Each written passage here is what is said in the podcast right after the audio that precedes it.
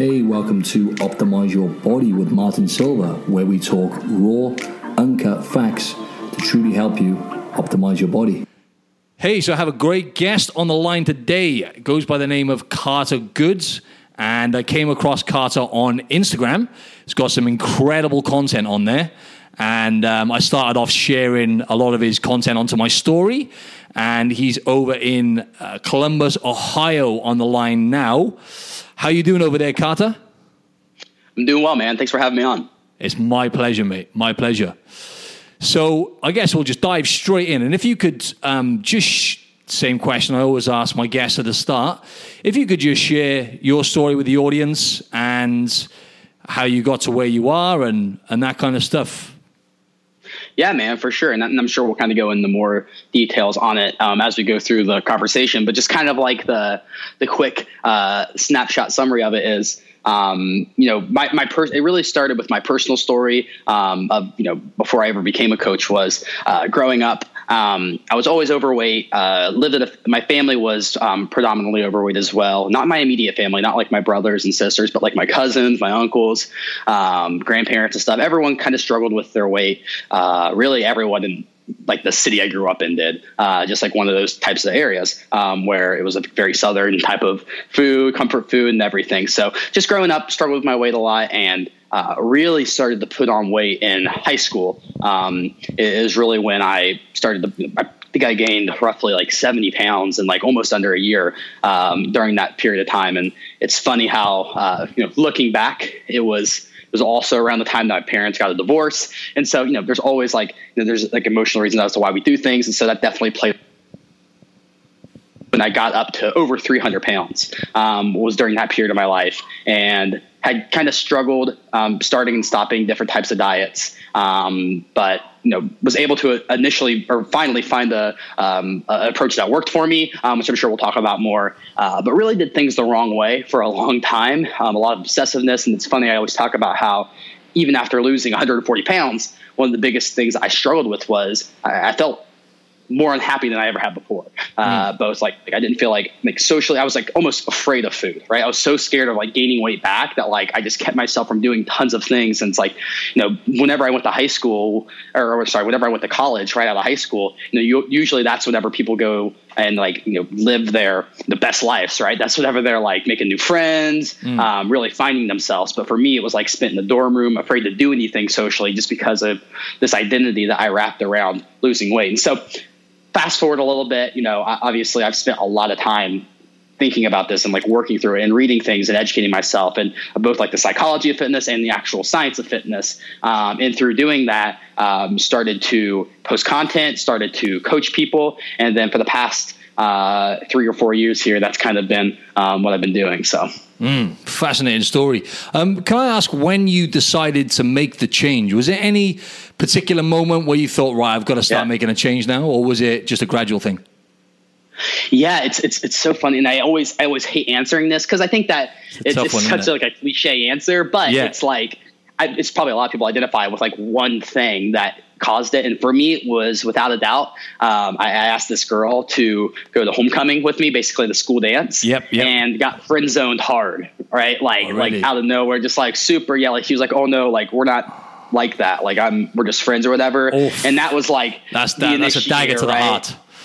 Yo, it was, for my 15-year-old mind, it was like literally the end of the world, right? Like that's all that mattered. And obviously, that was definitely my initial motivation. And obviously I kind of got over that with time. And I started to realize, once you get into the momentum of doing that, you should realize other benefits for doing it. But that was honestly what sort of kickstarted it was that. Really, it was kind of like that disapproval, right? That shutdown that I got in that moment, which kind of made me self-reflect and think like, what am I doing with this, right? And so, So you said you tried a few different diets and, we've all been there. A lot of people try, whatever is, whatever fat is available or whatever quick fix they want to do to get in shape, right? Because obviously we want to get there.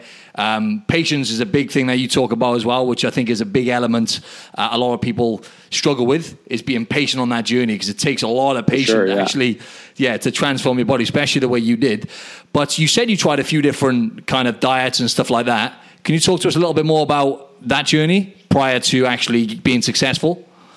Yeah, for sure. And so, I mean, I think that my dieting history, so like I had kind of started and stopped diets all throughout my youth. Like I think the first diet I ever followed was Slim Fast, which was like basically like these drinks, like these pre-made drinks that you drink. They were big in the UK as well.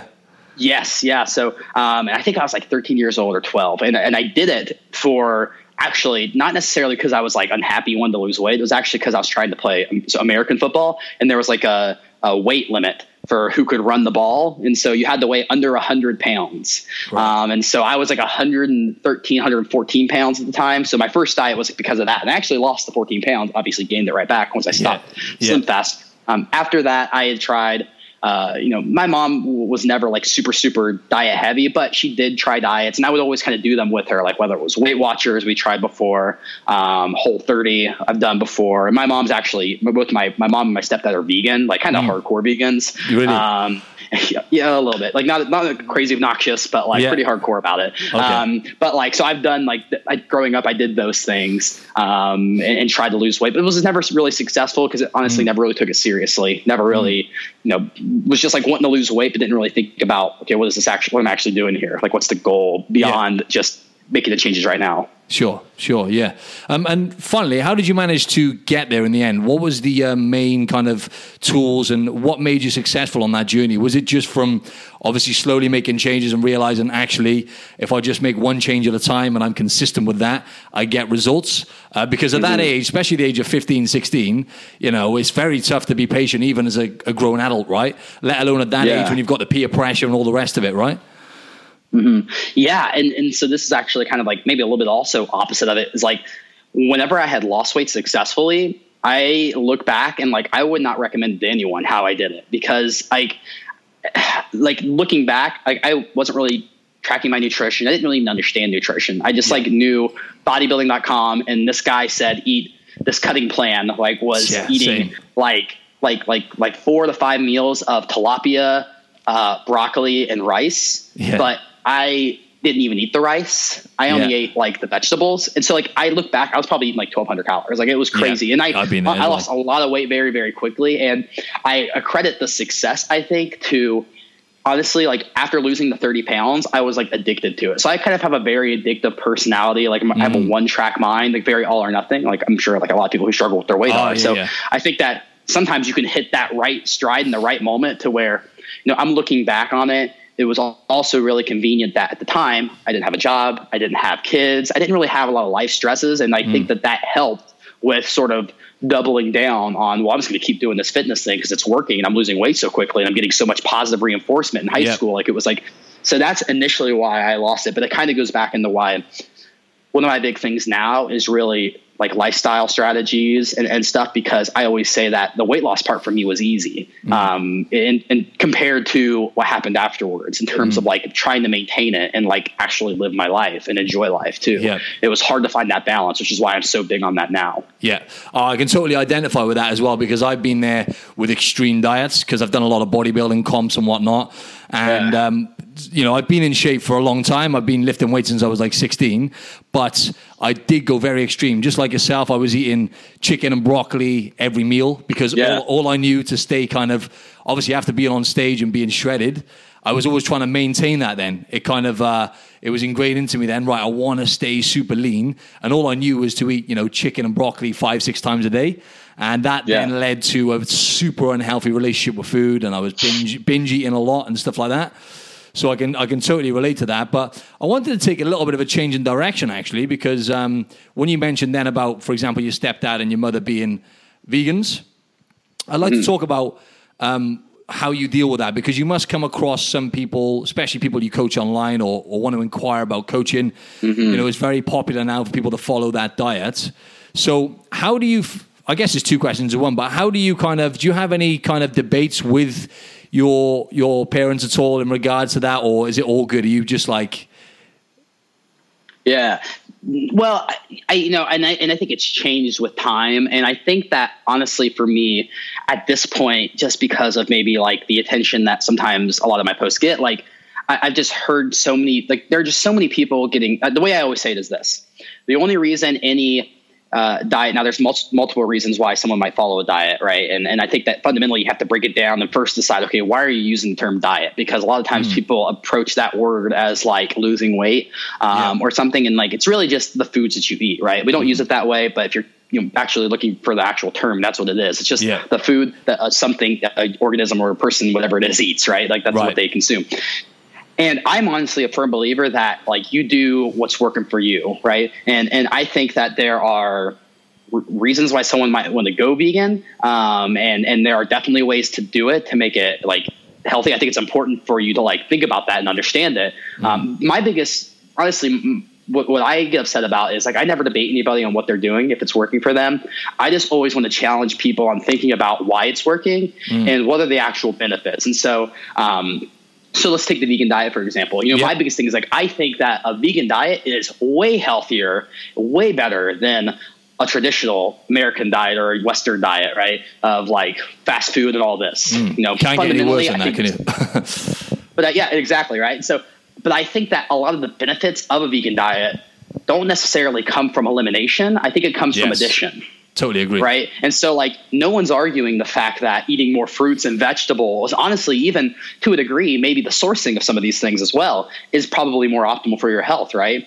What I get upset about is when people start to demonize like specific things. So like vegans who will literally say that any animal product consumption is going to destroy your health, right? Like the problem there, one, there's literally no evidence to that, right? So like you look at, like, there's nothing there, right? Yeah. And everything that is, it's like I've actually in a debate with this with somebody who is like pretty pro-vegan, and like every time they're trying to like explain things to me, I'm like you're looking at like these meta-analysis studies, right? Yeah, yeah. Of like of course, like people who eat more, like people who don't eat animal products typically are more health conscious, right? So I guess not to go on a tangent there. Yeah, but no, that's good. I'd like to talk about that anyway. Yeah, that's cool. Yeah. Well, I'm all about, so basically my viewpoint is I think that if it works for you, it works for you, but like understand why it's working and also understand that like it's not the only way. It's not necessarily going to make you healthier than someone who is doing a different approach. Cause you have to think about what are you adding to your diet versus what like is the bad thing, right? There's not really a bad guy. There's just clearly good things, and you should be focused on eating those good things most of the time, right? Yeah, totally agree. And I'd like to just talk a little bit about that quickly, about the vegan diet and stuff like that, and people, demonizing certain foods. It could even be, people on the carnivore diet demonizing plants, saying that they've got, defense mechanisms built in them, which can cause you, and all that kind of stuff. But it's overcomplicated, right? The bottom line is, if you eat less processed foods and more whole foods, yes, you're most likely going to feel better, get better results, and all the rest of it, right? So that's what it comes down to. It comes down to, as you said then, it's not necessarily always the fact that you've removed meat. If you turn vegan, that you've removed meat from your diet, that you feel better. Could it not just be that you're eating more plant-based foods and getting more nutrients in? You know what I mean? But I agree. I just want to talk about those studies quickly as well, mate, about, about meat as well. Obviously, we're not claiming to be scientists or doctors or nothing, but the studies are a little bit flawed, right? Because they don't actually, it's very hard to put people in the lab and watch everything they're doing for years, right? So people who tend to eat more meat, firstly, it tends to be processed meat. Do they smoke? Are they not getting enough sleep? Do they drink alcohol? Do they exercise? All these kind of things are not really taken into account, right? When they show you that it causes heart disease, for example, right? I mean, obviously there's some links to it, but I don't know. Yeah, well, even in that, I mean, right now that I actually have not watched the documentary. And so, like, people have been asking me about it. And, like, I'm not going to say anything about it till I watch it. But, like, the Game Changers documentary. Yeah. That's right. So, like, I've not watched it yet. I mean, so I haven't watched it yet. But I understand I've looked at the study that they've used. And so, like, there's a lot of studies. But, like, even one study, and I'm not going to be able to think about it off the top of my head right now. I need, like, my little Google sheet where I have all, like, my resources and stuff. I can't because I don't try to remember it, but anyways, the study though, it's a huge one. It's one of like the bigger ones that people talk about. It's like that's like 30-year follow-ups and like looking at like all these different studies and like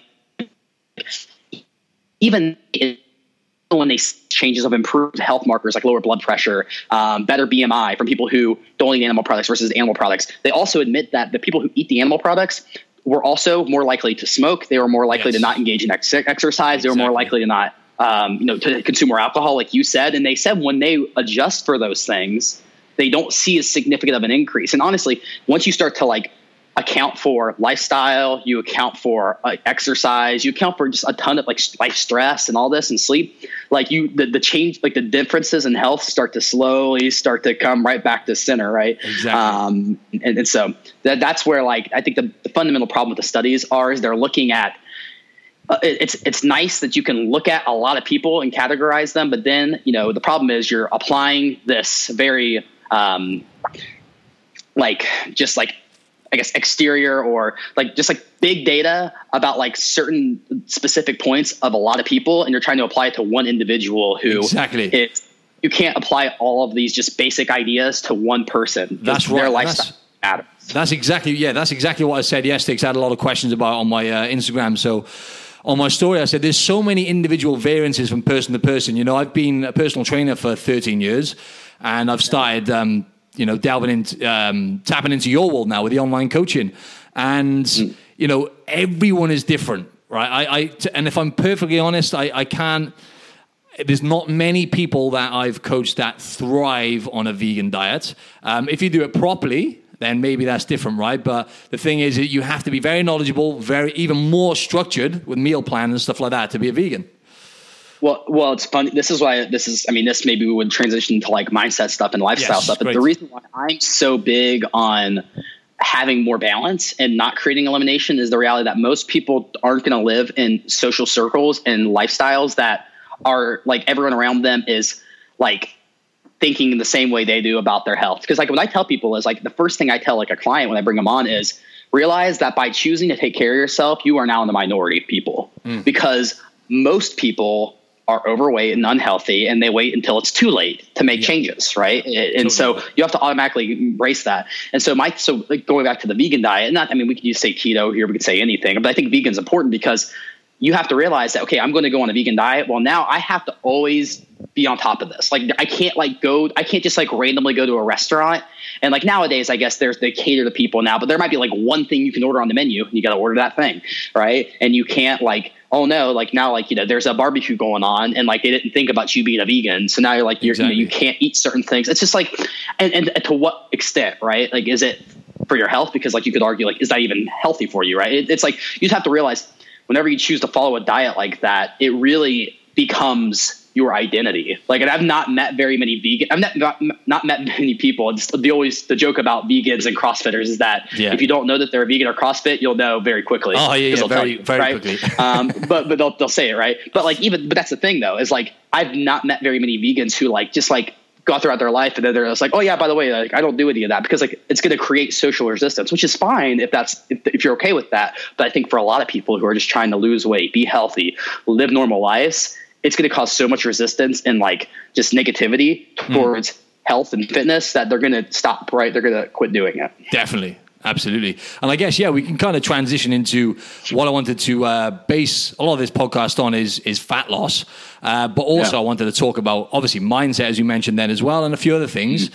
But, you've put some really good posts up. I've looked at the last few recent posts and some interesting posts you put on fat loss. And you always talk a lot about sustainability. And I know your approach is to get people in shape, long term and to make these changes, in terms of creating healthy habits and making it a lifestyle as opposed to, as opposed to trying to change too much at once and being unrealistic. But fat loss. What are the most significant habits you kind of, I know everyone's different, but in terms of, sustainability and get people to lose fat and keep it off? Because I think that's the hard part is obviously keeping it off because, 90% of people lose a significant amount of fat in their life or body weight and they only need to put it all back on and if not more weight back on. So I'm just going to wonder what you would say the most important habits are generally that you tend to teach people for the most part to get them in shape.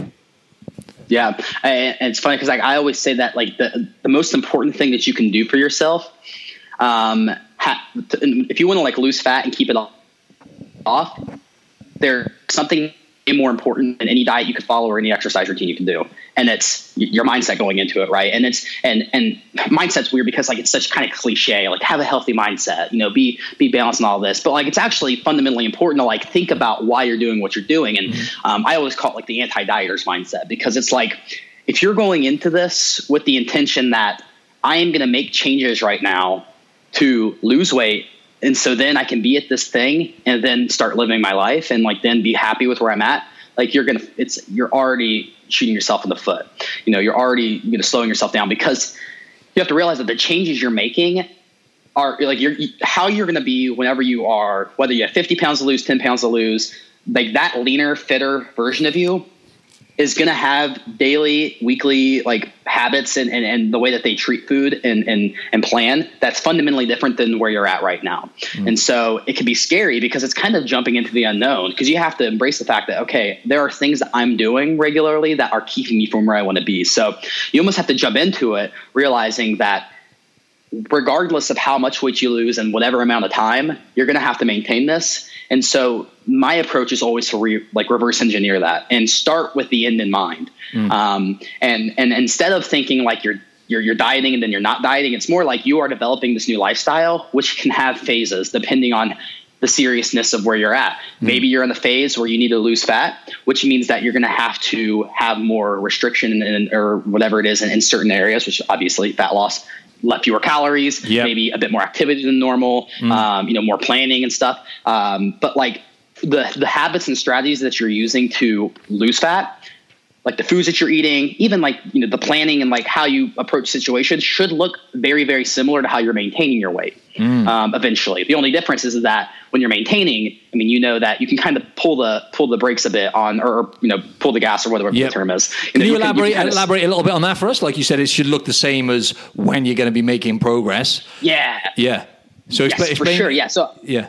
Yeah. So I think it's really, so it comes down to like the foods that you're eating, sort of like, even in my opinion, like the meals, like how you eat your meals and how you prefer to eat your meals and stuff is important. The type of exercise that you're doing and like being able to keep up with it and what's the goal of the exercise. So I guess kind of diving into it more without like having the actual example of a person is, in the beginning, it's going to be hard anyways, because you're developing all these habits and stuff, but like, the only difference, you would know this, like the only difference between, and probably most of your listeners know this, like the only difference between like the losing fat part and the maintaining is it really is going to come down to one thing, energy balance, right? There's other things that play a role into that, but that's going to be the fundamental thing. Yep. And it's very difficult to consistently restrict your nutrition. So whenever I think about the difference between fat loss and like maintenance, it's more so about how, attentive you're being with yes. like making sure you're eating a certain number of calories. Because when you're maintaining, if you're within, you might eat a little bit more one day, a little bit less one day. It's it's not going to be that big of a deal because your body's going to kind of find homeostasis. But when you're dieting, you have to consistently be on point more percent of the time. So really, the way I just approach it is, if whenever somebody's dieting, they are dying. They're dieting. They are dying at the same time. Some people, some people might associate those with being the same thing. When you're dieting, you're going to be a lot more. Or when you're trying to fat loss diet, I should work on my own terms really. When you're trying to lose fat, right, you're going to be more attentive on making sure you're eating the right number of calories every day. You're going to be probably more attentive on eating more, whole foods that are going to be filling you up, being more diligent about that, just planning ahead more. And then whenever I'm working with a client and we're working on kind of shifting into a maintenance mode, we may normally the first thing I would do is literally just increase the calories. That's goal number one, to see, more calories. So, and still track. Right. And then we start to pull reins off of that, maybe a wider range of calories. And then they learn at that point, okay, I know that a good strategy for me is some form of intermittent fasting. I enjoy it as a lifestyle. So I know that my big meal is typically this size. My small meal is typically this size. I usually have 1 to 2 snacks that are like this. Okay. How can we just build a routine around that? Because most of the time people are in control of their meals. It's not all the time they're going out and stuff. It's most of the time they're in control. Yes. And so building consistency with that, and eventually the goal is to get to where people can kind of just eat naturally. I never like to use the word intuitive eating because I think it's kind of silly. I like to use the word mindful eating. Yes. They're mindful of how they should be eating to maintain their weight, but they're also kind of keeping track. So even I, to this day, will I know now at this point, I'm gaining a little bit of weight, and they kind of know where they should add things or kind of remove things based on the body's feedback that they're getting. Does that? Yeah, it makes total sense. Yeah, and you hit on some great points there. I wanted to talk to you about what you mentioned then about increasing calories. Just to explain to the listeners, I try and reinforce some of these points, because to be able to keep it sustainable, you know, life does get in the way, because we want to be able to, let's face it, right? We want insurance in a way, right? Because we've got more food available to us than ever, for a start, and any other point in human history, right? We've got Uber Eats. You can get a meal here within 5 minutes, no problem. You get a takeaway, you know, and then obviously we're in general, we're sat down more than we ever have been because of technology. So we've got all of these external things working against us, right? So I always say to people, you know, you want insurance against that. So for example, building muscle, you know, that should be that's a very important part of your progress and your journey, because obviously building muscle tends to boost metabolism and burn more calories just to keep that muscle on your body, and also the movement as well. That's an easy win, just getting like a wrist device. But just to give you an example, Carter, I had a girl earlier, and we figured out her maintenance calories are roughly around about 1,800 calories, and she's doing about 9,000 steps a day. So I said to her, right, now I know you want to, her goal is to get leaner and lose body fat. So I said, look, I know that is what your goal is to shift body fat and get leaner. But if you want to make this sustainable now, and we want to make this more of a lifestyle and make it a lot easier for you, so you've got more allowance, you've got more leeway on the weekends when we slip up. I said, right, if we focus on not dropping your weight too fast, and as you said then, just slowly maybe increasing calories, or we'll keep your calories roughly the same, 1,800 now, because I asked her the question. I said, you know, we could take your calories down now, because I asked her, would you be able to do more steps, for example? And she said, I could, but it's going to be tough to sustain that to get. So I said, okay, We can take your calories down to lose body fat down to, like, you know, let's say 1,400, but that's not a nice place to be, you know, because, you know, you're averaging 1,800 as it is. So to be able to sustain that is very, very hard. So I said, right, if we keep the calories the same and slowly try and build muscle and maybe take them up a bit, then what will happen then is you'll build your metabolic rate up, so your maintenance calories might go up from 1,800 to over 2,000 at some point, and that is a lot easier to sustain them, right, Kat?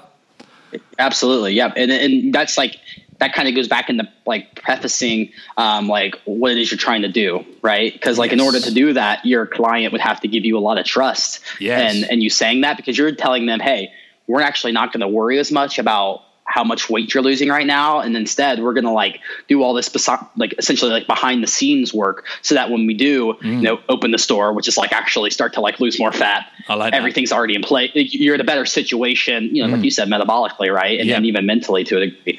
No, I mean, I love that. I think that's really important. Awesome. Yeah. And actually, so, and just to add on to that, and this is actually something I've been trying to like verbalize more with people is, It like losing fat isn't supposed to be super, super easy either. Like, and like it definitely has been made way too difficult. And, but now I think that there's been this shift where like, it's like the easiest thing ever. You can eat whatever you want. Like I think with like the whole, if it fits your macros thing for a while there was like, it's the easiest thing ever. You don't have to look like it's okay. Like realize like, so even like with hunger, for example, I'm always big on telling people like, it's okay to feel hungry every once in a while. Like, that's not a bad thing. It's normal. And then if you're losing weight, you're probably going to be a little bit hungrier than you would normally be in your life, because literally losing body fat. So I always like to just like preface like the difference between like, hey, it's okay if this is a little bit difficult right now, but that's why like we are, you know, but like that's also something we have to realize. It's not as if like you're getting graded on this. Like if you have to take a break. It's totally cool. Yeah. Right. If you, and it doesn't matter, like that's, I don't know. So I'm always really big on like what you did. You're setting intentions for her, saying like, let's get you in a better position, which I think is right too. Yep. It's how you communicate that. Yeah. No, I'd like to ask you about that. And then someone just sprung to mind then, because the communication, Carter, right? Now, this is something that I think I do have a lot of trainers who listen to this podcast. And that is the art, right? As a coach, is to be able to communicate what you're saying to the person in order for them to want to actually follow suit, right? In order to align with their goals. So how do you find that? Because especially, I guess I'm segueing into something else here, but in terms of the online coaching world, this is quite new to me. I've got a few clients on board at the moment. I've dived into it before, but I wasn't ready because I didn't have the tools, and I wasn't doing, you know, people are good at service, because I wanted to be really effective, right? So now I feel like I'm getting much better results. But the communication, I wanted to ask you about, Carter. How important do you think that is as a coach and a trainer to be able to communicate effectively? I mean, I think it's probably, as a trainer, it's probably your most important job, because at the end of the day, it's like most trainers are not, it's not as if you're a coach. You're not like coaching people to win a football game, you are literally being a friend. You're a step ahead. Like, they're trusting your advice and stuff, but like how you're communicating that advice is so much more important, because like they have to buy into it essentially. And you know how important that is. Yeah. And if you think back to like, if you're a trainer and like you got into fitness because it changed your life, like when was that buy-in point? What did that look like? How did that happen? And you have to create that for your clients as much as possible, you know, or at least put them in a position to do that, because, and honestly, it's one of the reasons why I love online so much. Because whenever I would like bring on a client, I actually have like a pretty long screening process of like answering questions, and like I have like a phone call with them and then more questions, because like, and I've even like been, I mean, and obviously depending on your business situation, you may not be in a situation where you can like say no to somebody, like, cause you're trying to like learn and develop, but like, no, I've said no to clients before because I already know starting out, like, I don't think you're in the right spot yet mentally. And I would like point them in another direction. I would say that to them, but I would say it in a way that's a lot nicer than that. That's more empowering for them. Again, communication, right? Because in order for communication to work, and this is something I always say, is it's a two-way street, because you can be, like, communicate with me, talk with me, like, let me help you.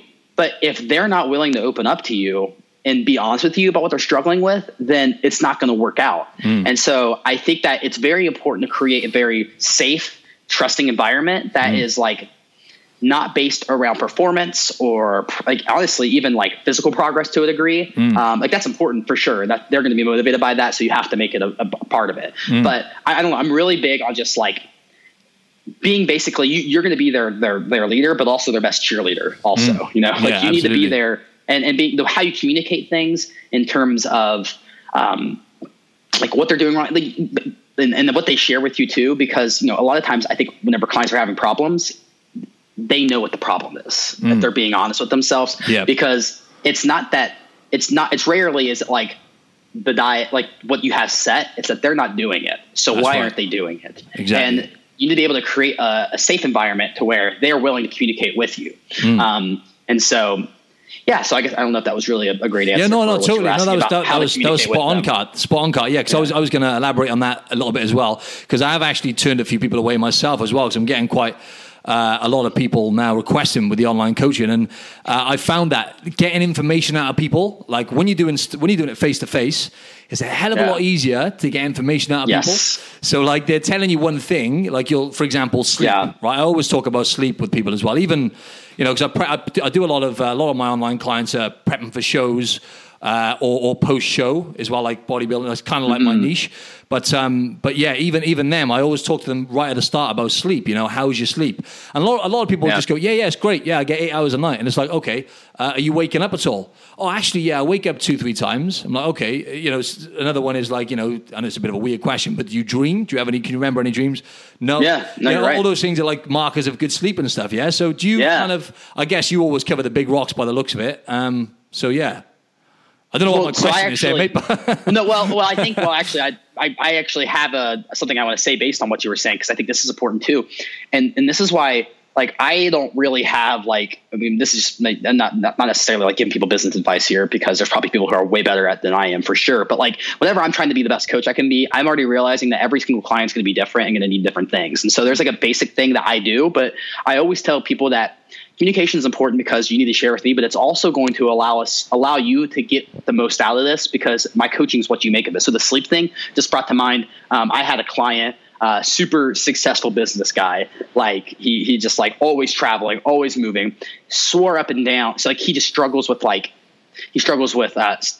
temptations and just energy, and like he just always has brain fog and is always traveling because of it, and always like drinking and stuff, but like, with business things. But he, and like we've tried to work around those things, but he just says, so I've asked him about his sleep a few times. I've been like, awesome, like, well, like how is your sleep? And he's like, oh, it's good, man. I get, you know, 7 to 8 hours a night, solid sleep. And it got to the point where I'm like, okay, man, like nowadays in the 21st century, like luckily we have access to a lot of tools that can kind of guide us in the right direction. Yes. So I told him, okay, here's the deal.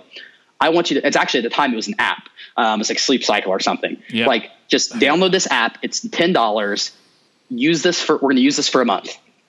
And at the end of the month, I want you to send me your data. And what he figured out was not only was he averaging more like half hours every single night, he was like waking up all the time. And so like, I said, okay, like how can we kind of decrease the drinking a bit, or put a little bit more control around that, how frequently it is. And then like, even at night, like you kind of get more into like some of the biohacking stuff of like, how can we kind of do away with screens at night, or can we eat dinner a little bit earlier in the night, right? Or like have a higher carb dinner, just basic stuff to help improve his sleep. But like, I would have never got to that if he wouldn't have told me, like if I wouldn't have like taken the extra step to say, okay, let's like monitor this. And I've done the same thing with clients who struggle with, who like don't like feel like they're being accurate with their food. Like I've had clients for like a period of time, like 2 weeks at a time, like send me pictures of their meals along with their food log as an experiment. And I always, that's something important. Always phrase it as an experiment, not a punishment. Yeah. Like, okay, now you need to send me your sleep cycles because I don't believe you. It's more like, dude, well, I totally believe you. Like, I know that you believe this, but let's like look at data here. You know why? Because like, we're going to learn from it and we're only going to be better, you know, 100%. Best case scenario, we learn from this, you know, so that kind of makes sense. Yeah. Yeah. Totally. Totally. Yeah.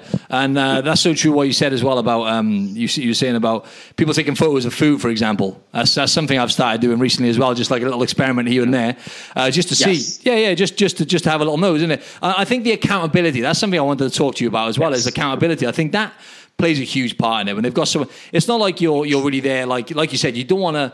There's so many coaches out there. I feel like with the, especially online coaching, the stuff you do, I feel like most coaches out there are just not serving people. If I'm honest, I would say 8-9 out of 10 coaches out there.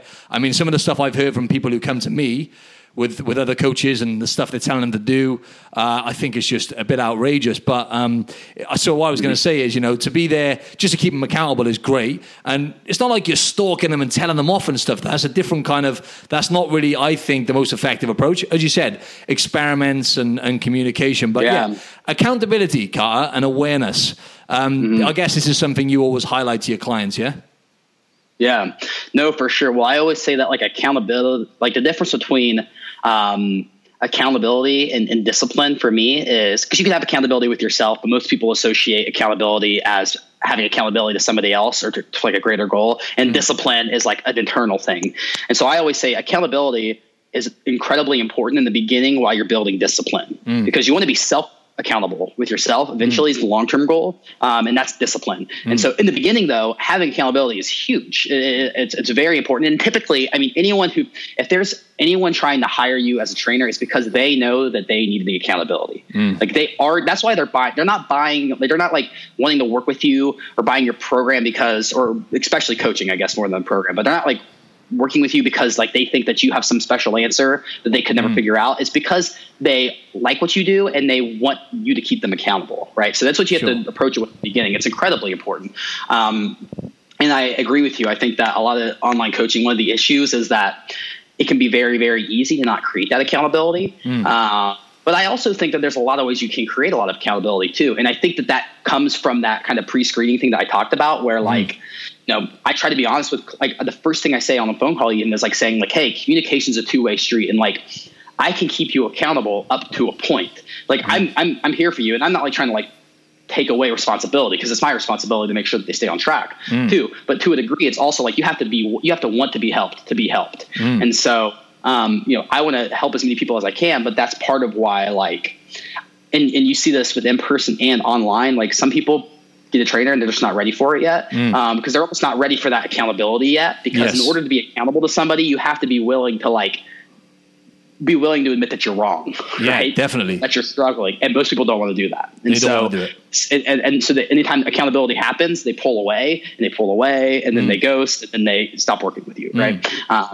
And so that's, I think accountability though in the beginning is incredibly important because it's what builds, it's what helps to fill that void of self-discipline and self-ownership. But still have some like, focus on doing something or like accountability, right, is the word to doing it while you are developing habits and strategies. Because eventually the goal is to where I don't want someone to think that they have to like send me something to do it. I want them to do it because they're choosing to do it, because they want to do it, because they want to go exercise and they want to eat nutritious foods most of the time because they love the way they look and feel.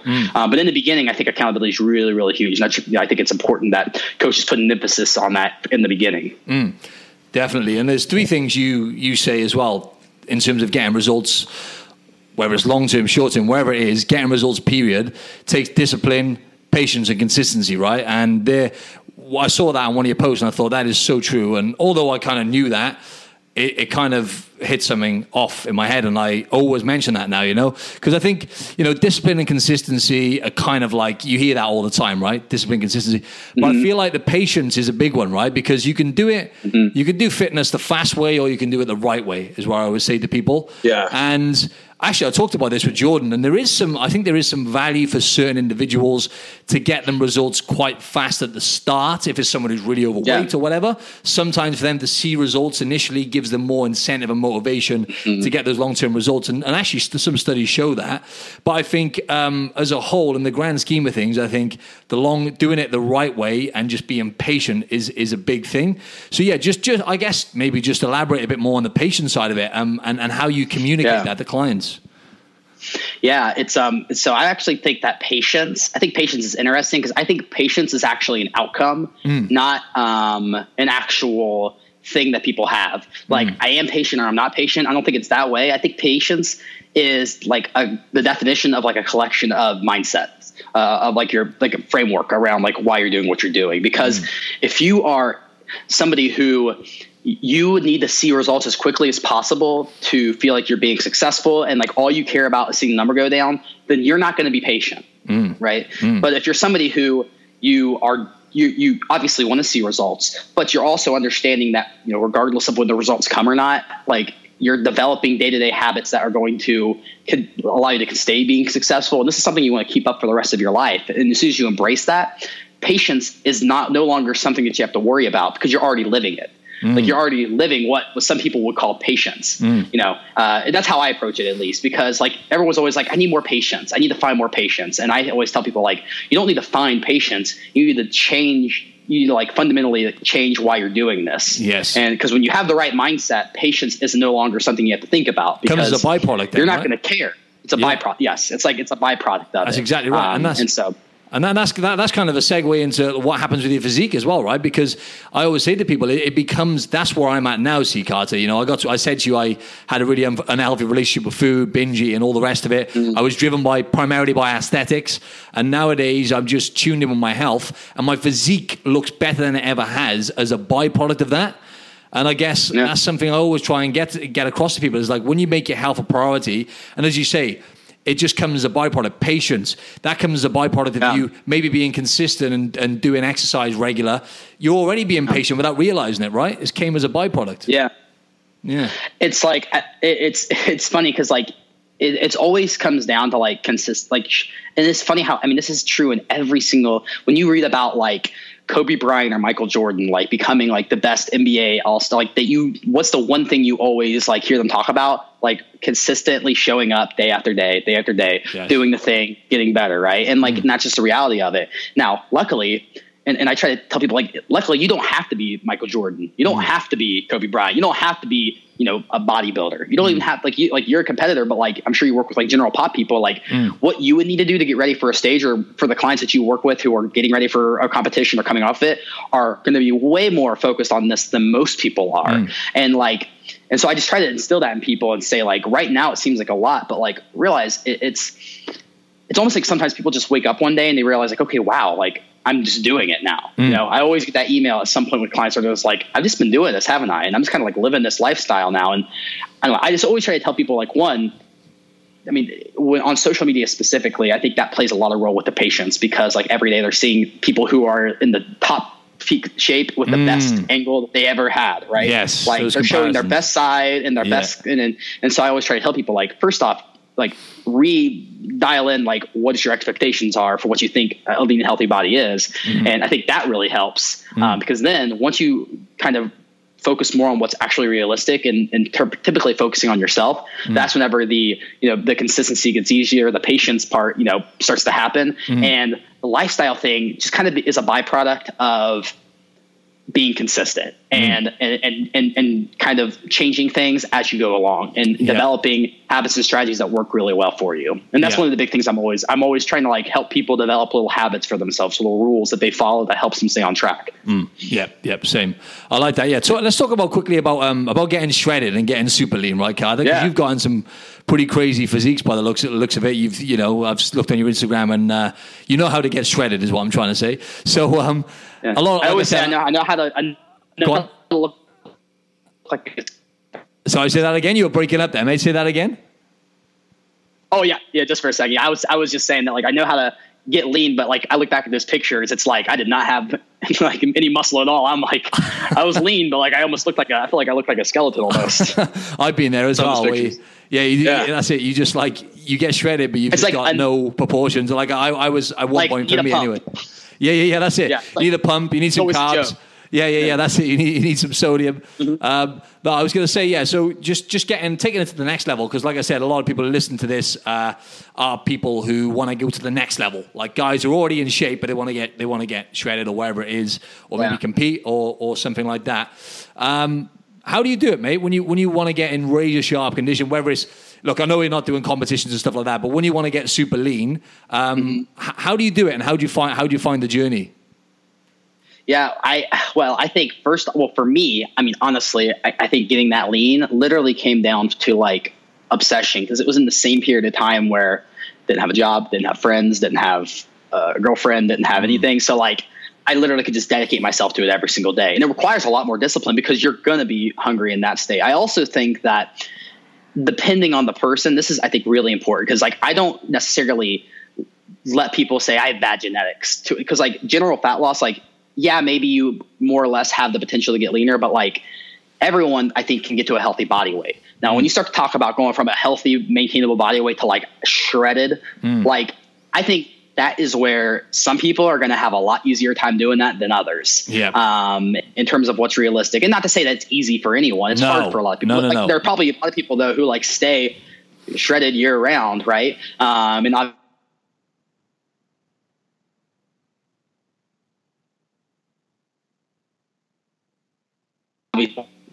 hey, still hear me? Hey, mate. So, sorry, man. So, good. So I just repeat that last kind of 10 seconds. Sorry, I lost you. Good. No worries.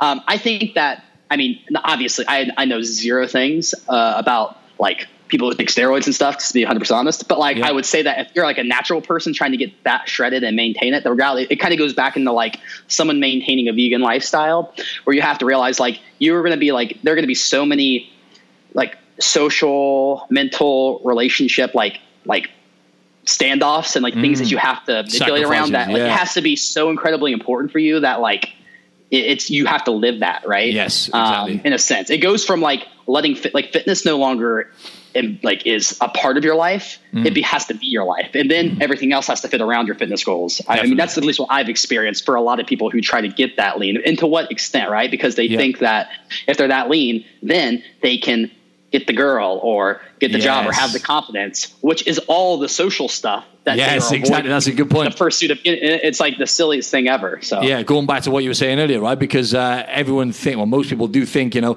if I get this, I'll be happy. You know, when I get to the top of the mountain, I'm going to be satisfied. But like, you know, the happiness and the fulfillment, and you know, it's also the actual journey as well. I feel like people kind of lose touch of the process. It's the character building, right? I think that's a big one I always talk about, is like character building. It's the character you build along that journey to getting shredded or whatever it is, making more money. It's the character you build, right, Carter? I think that people kind of lose touch with. I mean, it's like the most cliche phrase ever, but I truly believe it. It's like, you know, the joy is in the journey of doing it, because the joy of fitness shouldn't be, I think, entirely based around like how much pride you have about how well you can stick to your diet and like how, you know, strong you're getting in the gym, which I think it's also important. But I think the real joy for most people is going to come from the fact that they are treating their body in a way that not only helps them, improves their confidence in how they look and feel, but actually physiologically gives them more energy, puts them in a situation to be their best selves, whether it's being the best parent they can be, the best boss they can be, the best employee they can be, the best friend they can be. You know, I think it's something that fitness should only add value to your life. If it's not adding value to your life, if it's adding stress to your life, then you either need to one, think about, is that really that important to you? Is it okay to pull away? Like, are you okay with like having a little bit more body fat? Like, that's not unhealthy than being shredded, but like, cause the other thing's more important. Or maybe thinking about in your head, like, you know, hey, maybe that's like it also could just be like a bad habit thing. Like if always being healthy stresses you out, it's also like, well, we need to ease into this because I would want your default to be at that point. Right. Yeah. Sure. In a sense, but normally it's, I think that, you know, when people are struggling, it has everything to do with their mindset around what they're doing and why they're doing it, because they're either not exactly sure what they're trying to do, or they're not really in tune. They're not really doing what they really want to do in that moment. And that just might be because they don't understand that what they're doing is benefiting them, or they haven't experienced it yet, or whatever. So absolutely. Does that make sense? Yeah, totally. Yeah. And I always, I always communicate that to people who, you know, who get good results. What I do notice is, it's not like we said, it's all, I think when it comes to how you look and the benefits you get with your physique and, you know, improving your physique and all that kind of stuff, I think that personally is towards the bottom of the list of benefits, right? Let's talk about your mental health and your relationships, your productivity and work. All of those things are the feedback I get from clients, because I always delve deeper into what, you know, they're saying sometimes they'll get disarmed because, you know, we're always looking to improve the physique and then we're looking for it. We're looking at, you know, looking at our body, to looking for those changes. And I think switching your mindset to focusing on the other stuff, like your performance in the gym, your relationships outside of the gym, you know, like I said, productivity and work is a big one. I think regardless of who you are, I mean, if you're not really making your health a priority, your physical and mental, emotional health, there's no way you're going to be as good as you could be, I think, personally in business or wherever it is as well. So, but yeah, I wanted to kind of just dive into quickly any struggles you have at the moment, Carter, in terms of like binge eating and overindulging. Do you still struggle sometimes with a bit of addiction with food or not? Not as much in that area. That's a broad word, addiction, but you know what I mean. Yeah, I know what you're saying. Yeah, no, not that. Actually, like, funny enough, for me, so something I've never really struggled with, like getting lean and staying lean, it's always been the fear of gaining weight back. And it's gotten better and better over the years, but I've still struggled with it. It's funny. And it's taken, you know, me like having a girlfriend and us moving in together and like to like really hold myself accountable to like, I even like hired a fitness coach because I'm trying to like gain weight and put on more muscle. And like, and like, obviously along with that has come, you know, being a little bit softer than I maybe have been in the past or whatever, even though if you take pictures, it doesn't even look like I am. It's just more of like the feeling. So every once in a while I'll get like, I'll like, my mind will tell me, hey, maybe you should do a mini cut or something, right? Or cut back. And then like realizing, why am I even doing that? You know? And like, I think about it because I think back in the day, it was always because I was trying to like get the girl or get the approval, but like now realizing like, okay, first off, no, I'm not like getting fat. And like, and if anything, I'm doing what I want to do. And having my girlfriend, Caitlin, she's like kept me accountable to that. She says like I don't like she's even like really, and I've always known this, but like hearing it actually from her, you know, she like girls don't really care if you're like no, you know, exactly. And if anything, so like, and so and they're like, not the kind of girl you want. They're not the type of girls you want to attract anyway, right? They were all about the superficial stuff. Exactly right. Well, so it's actually this is full circle now because that's been a struggle for me is to allow myself to be consistent enough to actually like make the progress I want to make in that department.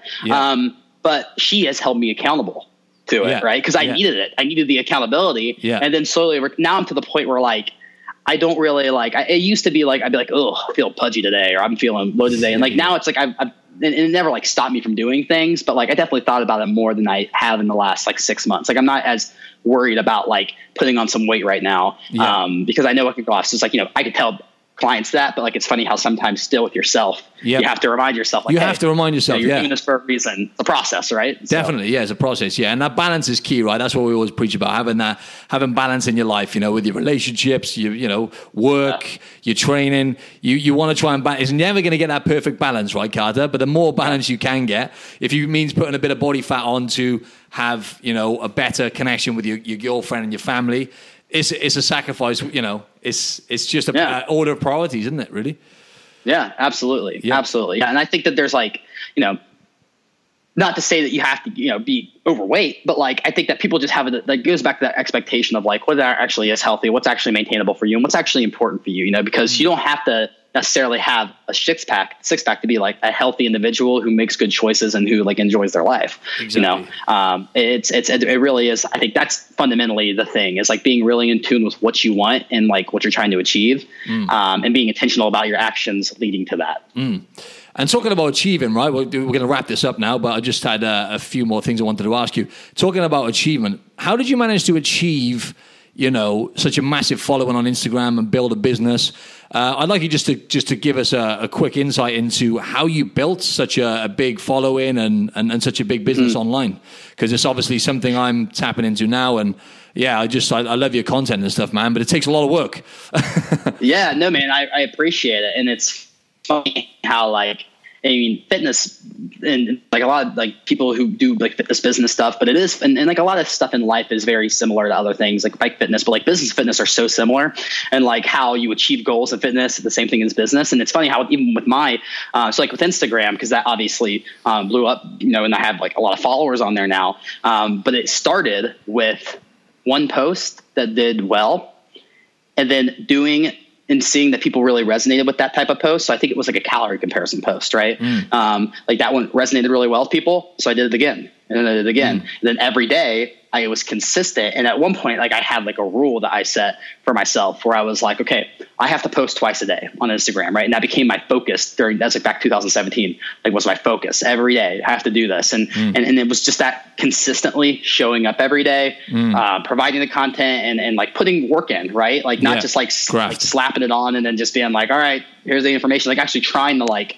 be intentional, writing captions and stuff. And same like with weight loss, right? Like I found what worked and I stayed consistent with it every single day. And I just kept doing it and trusted the process of it. Same thing with like the Instagram thing is I saw what was working and I stuck with it and I kept doing it and I kept, you know, reiterating it and trying to improve it and stuff. But like, I was like listening, but like never sacrificing that daily effort of just doing it. Right. Consistency, honestly, for me, has what I've seen as what really has improved my social media growth, but even in business, like learning, like it's that whole like lessons thing of like figuring out what work, keep doing it until it doesn't work. And when it doesn't work, you change it, because you know, you're never going to have the perfect answer in anything that you do. And you only better over time by, you know, doing the work, doing it, and then like seeing what does and doesn't work. And if it doesn't work, how can it work? Trying that until it works, and then keeping doing that. Right. It's all about that. Consistently doing the things that are moving you forward. Yeah. Awesome, mate. Awesome. Yeah. How you do anything is how you do everything, right? I love that quote, because you can carry, if you can transfer, like everyone has, I think most people do have, you know, work ethic, right? So if you can put your discipline into, that's what I'm looking, you know, that's what I'm trying to really focus on now is like, I just did a bodybuilding comp recently. I hadn't done one for like 3 years. I think it's my last one now, but I'm just trying to use the mind, you know, trying to utilize the mindset, the discipline, the consistency, patience, as we've talked about, and trying to put that into, you know, into this kind of stuff now and getting my message out there and reaching more people. But yeah, very inspiring, mate. So yeah, thanks a lot for your time. That kind of wraps it up now. Carter, where can we find you, mate? On Instagram and stuff like that. What's your main handles? Yeah, so honestly on all social media, it's Carter Good. YouTube is something weird. I haven't posted a ton of videos there recently, but we'll get more into it, but like Instagram's Carter Good, Twitter Carter Good, website is cartergood.com. Easy, man. Do it. So, but Instagram's probably like, if no one's heard of me or if anyone's interested in kind of like hearing more about my philosophy, Instagram's probably the move. But I know you always share my stuff, which I appreciate a ton. So they probably already